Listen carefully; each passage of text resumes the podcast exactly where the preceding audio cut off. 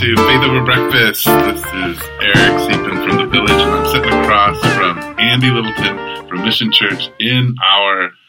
Um, I guess I like the word opulent, uh, but it's not. We've got like one, two, three, four, five, six, seven, eight, nine, ten, twelve, I think, black panels on the walls and two on the ceiling. Um, they've got a cool light, Cool light, cool mics. mics. Yeah, and we're starting to upgrade. Uh, we may have some arms here soon. I think I'm supposed to order, Yeah. and uh, I have two arms. you have two arms. Yeah, arms for our mics. Oh, Yes, all right. and uh, maybe we'll have some guests. Yeah. I think there are some guests that are supposed to be on at some Yes. point because they've Yes. you know given money to your book, Yeah. which Yep. is uh, does it have a publishing date or at least going Well, to I've, the publisher? I've said uh, I've said June of this year is when people would get it, and you know I, I have to decide how far that little book goes, but th- you'll at least get something of a there will there will at least be a printed version by then. at least yeah, you'll be stapling laid back, no, it'll be the manuscript out. it'll be like an Amazon bound decent little book. Oh, by June. Sure. You think it's gonna be done by June? yeah, I, I can even if it's an un, an imperfect proof that goes to the the people who gave like like the it would be good it would be done complete bound all that should Cool. be done by June Awesome. Look forward to it. and uh, you might find a typo I don't know Oh, we'll I'm see sure we will. yeah I'm sure you will and then we'll just see who my real friends are Yeah, that's right. They'll be the ones who tell you about the who typos. tell me about the typo Right. and My, I think my wife found five typos in the first uh, uh, Harry Potter book. So whoa whoa well that makes me feel better yeah, so it's not. I mean, even though that's really long it's a long book. Yeah. but still, five top typos in a book of that magnitude. like yeah. magnitude. Hey, what an introduction we've just done. Thanks for joining us. We're going to talk about uh, in little individualism how you know depression uh, is yeah depression anxiety are resulting from that. How we've talked about that at church lately. Yeah, So um, I would say enjoy, but ideas, their thoughts yeah, stirred up. yeah, yeah. So and then we'll uh, we'll be back next week. Sweet.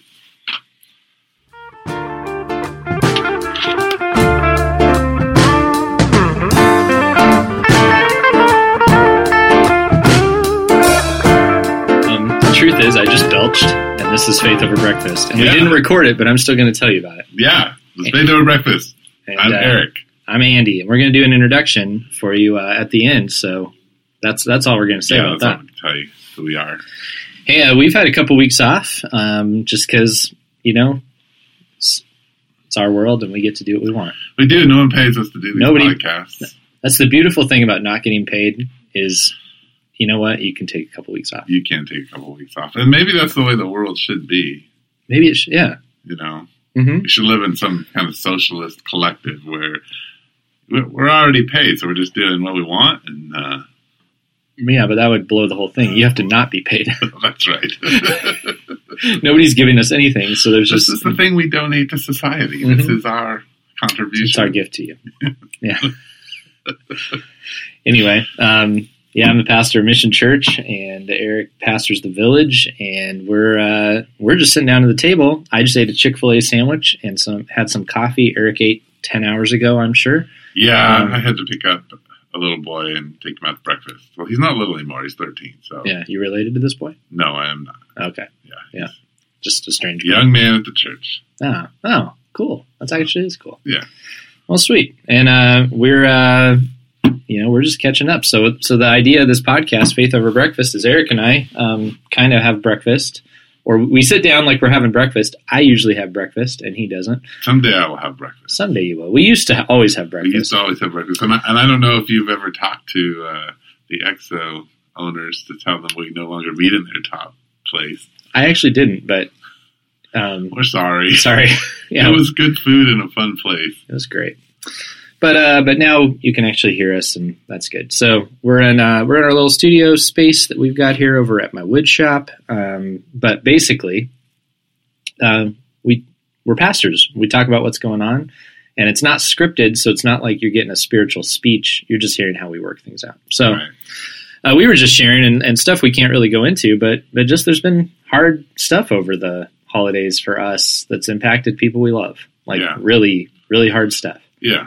And um, and so that's that's just that's just true. And you were just saying that you've seen some, you know, statistics on how we're doing and how individualism isn't working. Interestingly, which I didn't mention, like my sermon on Sunday was eighty percent on individualism And how well it works. and how not not well, how it's not working. no, it's not working. So uh, so you know that seems to be on our minds. Yeah, it's it's definitely on my mind. So where'd you find this statistic? What'd you say? I, I was actually listening to a podcast called Mission uh, Theology on Mission. Theology on mission. I believe is the name of the podcast. It's two guys from Northern Seminary, Okay. and they're hilarious. And they were just they were actually looking at a um, uh, USAA article that USAA. yeah USAA Yeah. that had to deal with the increasing amount of anxiety and depression that our world is experiencing. And, and one of the professors was talking about how since 1999 the uh, suicide rate has gone up 30 percent, Thirty percent. which is pretty incredible. I mean, gone up there. I was I was just in my head for some reason. I went to a third of us. No, no way. But no, it went up thirty percent. went up 30%. So there's an increase in instances of suicide. And, you know, you can think about some of the major ones uh, that happened, going all the way back to Robin Williams. Mhm. Um, and then, his name Bourdain? That was the, the cook guy. Yeah. Yeah, people that seem unexpected. Everyone thinks they're happy. They're, you know, The public persona looks great. Yes, looks right. great. Um, anyway, uh, so I haven't listened to a lot of the podcast. Uh, I was just listening to bits of it on the way over. Yeah. know, actually, Tuesday I drive a lot, so it's sort of my podcast day. I just I'm in between You whatever record one appointments. and then you yeah, and I them. listen to them all the way through. I was actually listening to my sermon. Um, oh wow! before, which I don't, I, I do often, but I don't usually do right before this or this Right. early in the week. But I was kind of, it was long. I was, I was aware of that at the end of it. And, it, and I was wondering, you know, was it, would it hold my own attention? Right, So that's part of why I was listening to it. right, Um, but I was I was thinking through the the ways that I talked about individualism and and one of the you know it just seems like the epidemics now and two that I mentioned were depression and division right. and I was just kind of one of the one of the points I was trying to make was that individualism is fueling both. Right. Yeah. How do you how do you see um in your in your context? I mean, we're not I'm not a sociologist. I'm not studying. I don't You don't study those things. I don't I don't I study mean, I many things. There are many things I do not study, But I think as a pastor, though, you are at some level a sociologist because you're studying Yeah. social structure and context, and you're, you know, and how everybody in your church interacts and what dynamics are forming and shaping them. yeah. So I mean, I guess what I'm getting at is you and I have these little sample populations Yes. of our churches and the extended reach of those and our families and Right. where we we are applying these things. Right. And predominantly, I guess, I mean, to be, to pretend like we are sociologists, between our two churches, we just have a healthy collection of millennials and Gen Xers. That's, that's kind of what we're, our churches are made up of. Yeah, I mean, like two people outside of that. Right, right.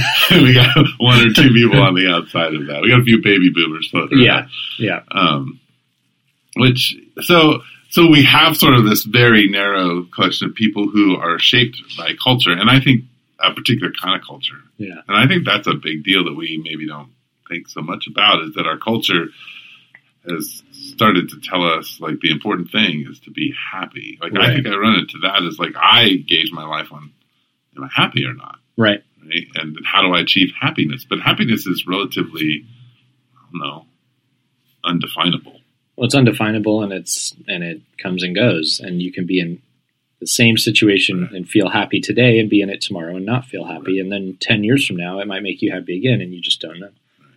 Well, I think I was thinking when thinking about all this, um, I was asked to recently to make a a reading list for somebody who would be interested in, in doing soul care Uh-huh. in a ministry context. And one of the books I suggested uh, it's one that we both read is uh, "You Are What You Love," Mm-hmm. right? Mhm. And I think in that book, Yeah. um, and not to butcher anything, but one of his main arguments was James K. Smith's book. Yeah, thank you, James Case. Uh, he is arguing that the church needs to have a very strong narrative to Yeah. counter the narrative of value, Yeah. right, and Yeah. mission. Because there's a value in mission in our culture. Mhm. It's you, like you're saying in your sermon, happiness, and also uh, financial achievement, and particularly physical attributes. Yeah. Beauty is a big, big part of it Yeah. what makes you beautiful. You need to be financially successful and happy. Um, Right. And so the the church. Some of the things that I think I've been thinking a lot about this, maybe based on one of our podcasts in the past, as to what makes the village and what makes mission, and churches in this sort of vein different. Yeah. And the one thing that I began to, to think about that is, you and I grew up in churches, but those churches didn't have identities. Right. They had denominational connectedness. Yeah. Like a collective identity that was way bigger than the actual church itself. Don't act awkward because I'm taking a photo. just just talk. Just do whatever you do. Yeah. So I mean, the, the I I think the important thing is that like the church needs itself a very strong narrative about its mission and where it's going and what it's doing and what God's calling it to, Yeah. um, and how you and I are part of Jesus's mission, and how He's designed us for that particular thing. He hasn't Right. designed us to go out and pursue happiness, to sculpt our bodies into the most beautiful point that we can get them to. The reason I just took photos money. of us, by the way, was to, to make a point on the beauty, like to Right, show right, people what it really looks Yeah, like. so I know the joke is that we, we do radio or podcast. but we stand in front of people and people observe us all the time Yeah. and make comments about our physical appearance. I don't know if you've experienced that yet, but as a pastor The- The other day, I was told that those were the somebody's favorite shoes I'd ever worn, and I Yeah. realized, oh, people are paying attention to what They I'm pay- wearing. Yes, Right. isn't that, isn't that interesting? Yeah. Um, but it's it's yeah. I Yeah. don't even know where to go with that. I mean, it was, it was a great compliment, but I was, it was like, oh, it matters. it does matter. yeah. So I don't know. That's that's. I, I think like we have to really remember as pastors and as people follow Jesus, but as leaders, like, hey, like we need to counter the gospel counters the message of happiness with the, with the message of joy Right. and fullness, right? Because Right. Jesus does give us life Yeah. that is full. Um, and joy, you know, we, and this came up in the sermon because it was First John one one to four, and the end of it says, "Our joy will be complete."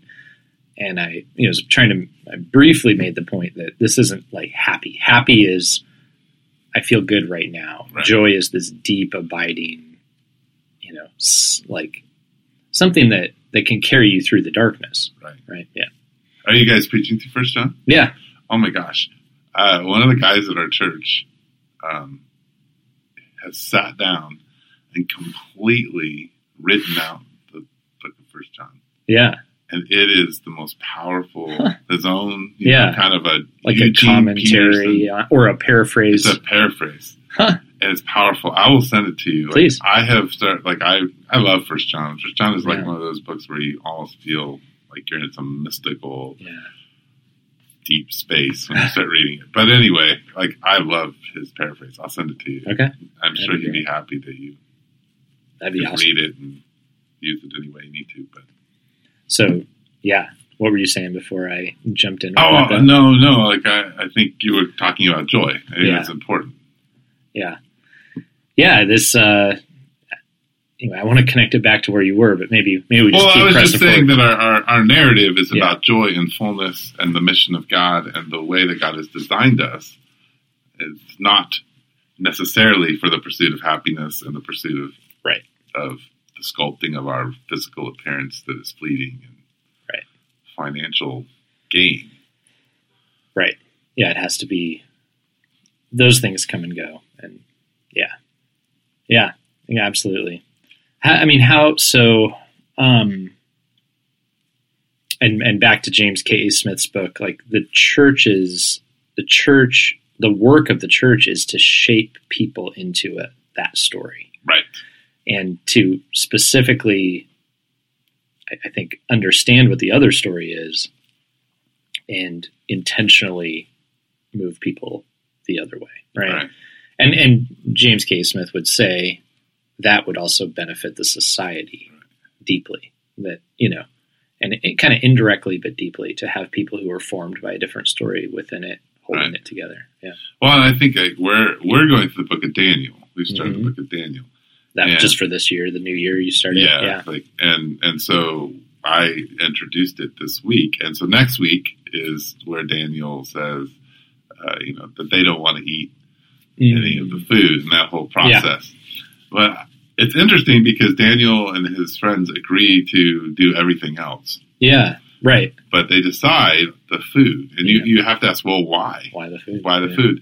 And you can make there a lot of arguments for it, but the one that seems the most likely to me is that they decided to partic- choose a particular thing that was going to be an, a cultural, like a thing that was going to set them apart. Hmm. And, and in a way, it was saying like we're different. And Yeah. food, how you eat food, and we even know this now in our culture, makes you different. Like if you're a vegetarian, it Yeah. sets you apart.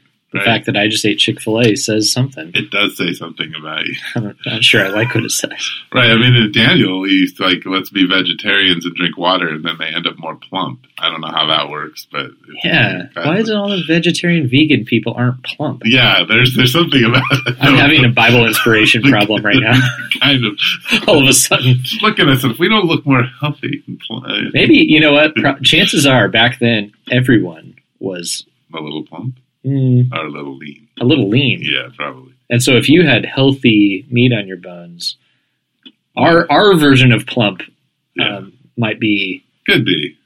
a whole a whole. Except that all the king's food was, you know, sacrificed to the gods, and well, the gods didn't eat much, so the kings were probably all fat. They're enterprise of fat kings. Well, there was that one king who got stabbed and didn't know it. Yeah, that's that's a problem. Yeah, when you don't know there's a knife in you because you got so much fat going on. Yeah, that's a problem. Yeah. we, we, we've got off track. I'm not there yet, but I did have Chick Fil A this You morning. did have Chick Fil A. I don't know. So, how do you think about like because okay, anxiety and depression? I mean, I think those are probably the two things outside of you know financial struggles that people face in their lives, that like the desperate moments of Mhm. death and Yeah. um, tragedy. Like just every day plodding along, it seems like more and more people describe their life as being depressed or Yeah. anxious. Yeah.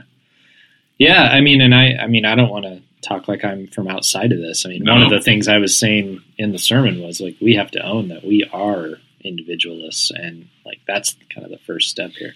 Um, and so, I mean, I would even say in this last week, I mean, part of it had to do with some of the dark stuff that's going on, but some of just the troubles of life. Like I've felt pretty down, um, and yeah, and there's some, and there's been some. Know, a couple nights ago, I I had to I couldn't fall asleep because I was thinking about everything. So there it is, anxiety and depression, right? So I'm not, I don't feel like the expert. So, and um, which is great because I'm not. But I, I mean, I I know because what I did when I couldn't sleep in the middle of the night is I sat down with God and said, God, I I am just really having a hard time believing that I can't figure this out and that I could trust you to Right. and so I can't sleep. But you know, that's that that is like a a subtle belief in myself that like if I if I can put these puzzle pieces together, it'll be all right, Right. you know. And uh and I would never I, I would on the flip side, you know, get on somebody's tail if they just didn't think about their problems at all and just said, Right. oh god's god's going to take care of it you know there's there's a fine balance between but I, but I think it's the being willing to walk into something and work on it versus like a deeply held belief that I am I alone hold the power. Um, so that's a way I see it play out in myself.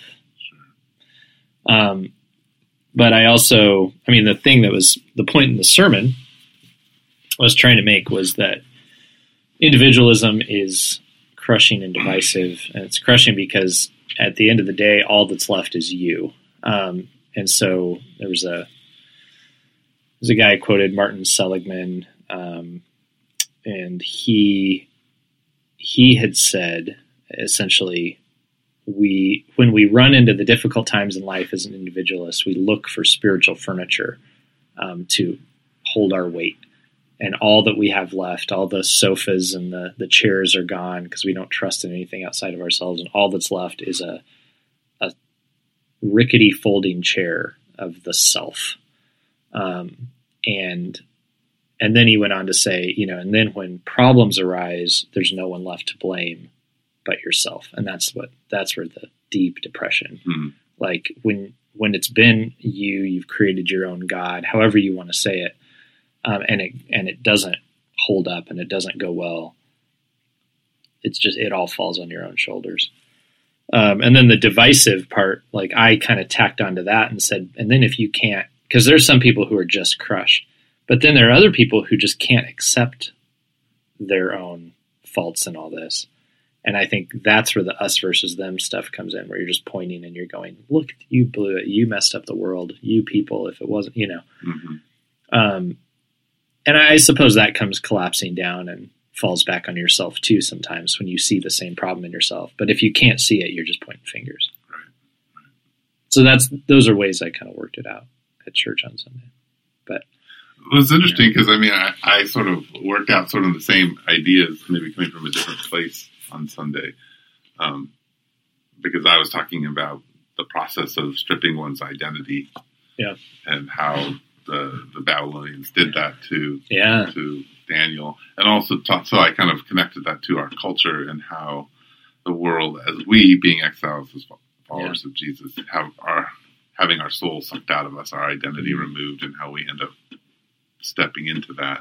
yeah, Um, but one of the interesting, There's a noise that makes me feel like someone is digging into our building from the top. yeah, I've been waiting for the pallet to be dropped down. so to heal this man, ah, can't. Um, at that. That's kind of interesting. And your necklace just broke. That was weird. All What's right, happening here? I'm just like, oh, apart. No, but one of the things I, I then just kind of talking through all that. Uh, part of sorry, sorry, everybody. Part of it is just uh, like so. People need to feel like the world of somebody is depending on them Yeah, and that there's something that they can do or be that require that's greater than themselves that if they don't Mm. if they don't do it Yeah. like you know and it can be really just a simple thing is like if they don't get up in the morning and get their kid ready their kid can't get to school right? Yeah. like that, there's a consequence so when what happens is when people get depressed and have anxiety and are suicidal it's like they get to the point where they think nothing that i do matters Oh, right yeah. but if you have anything that matters, um, and you have a community that says you're valuable, Mm. and then you can see the project happen, like you Mm. can go do it, and it's simple enough that, like, that you actually your whole countenance changes because we're created by God Yeah. to actually matter yeah, and to have a Yep. world of people to tell us, no, this is who you are. And when you don't have those, and that's the community part. Why the individualism doesn't work is, Right. is to believe you. Which the whole goal of in, individualism is to believe you matter. right, But when you don't have that, when you don't let others' appraisal, the hard part is others are going to praise you poorly, and sometimes you need to hear that, and sometimes you have to reject it. right, Um, but you also need other people to call you to, to matter Right. and to see how you matter.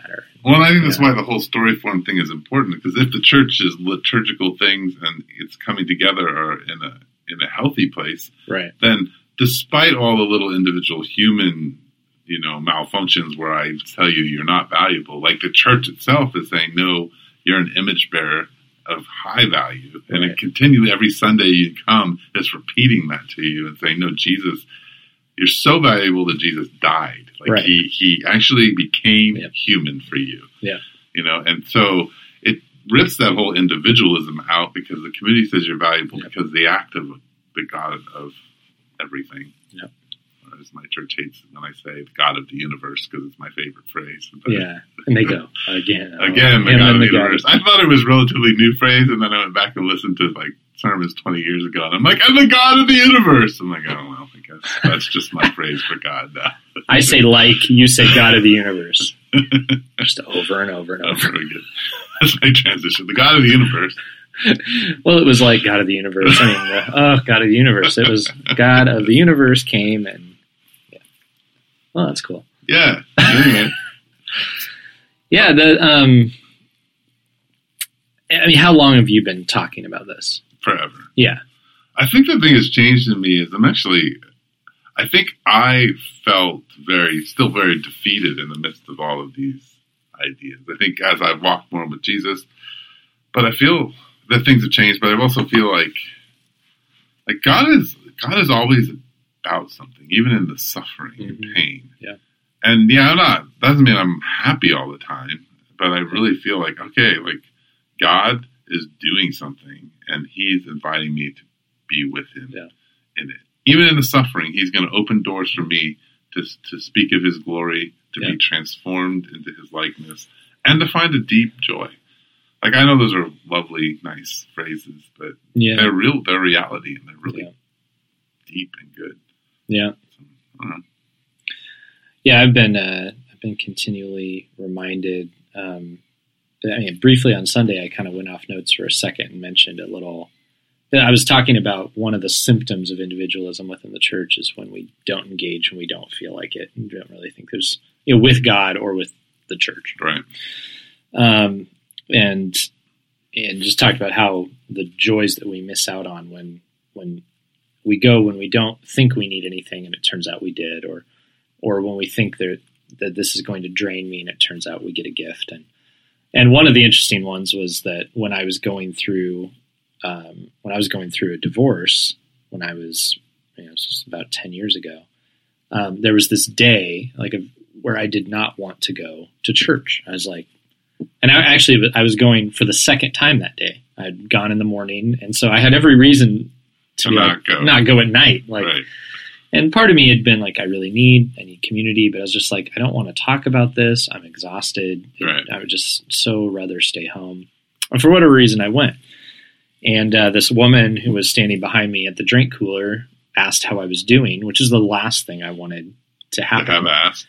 And, uh, you know, a couple years later, I married her. Right. and, uh, and, you know, and she's walking with me today and, you know, having to be very patient with me all the time. But, but, you know, and I, and I kind of jokingly said, like, I'm not saying that's going to happen for, for us all. But for whatever reason, on that day, I thought the last thing I needed was people around. And God introduced me to a, the, one of the more profoundly, like, one of the people who was going to be deeply involved in my life. Right. On the day I thought, I'd rather be left alone right now. right. Wow. And uh, so there's just one little example. But the uh, but even the fact that I brought that up at church, right, is like that was that was the darkest, most confusing period I've ever faced in my life. Hmm. And I mean, easily, it was horrible. And but you know, I've shared out of that and and walked with people who are going through it. And you know, and I don't I don't want to say like I mean because it is not simple and like you know problems are still things still hurt. But but at the same time it's like I would never look back on it and say it was without meaning um, and without like that God was not there um, even though at the time it didn't feel that way. Um, so that was I don't know that's something that's dawned on me. And and I um, John Piper has that book Future Grace and just the the concept of it is I've seen ways that God has been faithful in the past and so I'm going to believe that the same is happening now Right. and will happen later. Um, and uh, I don't know.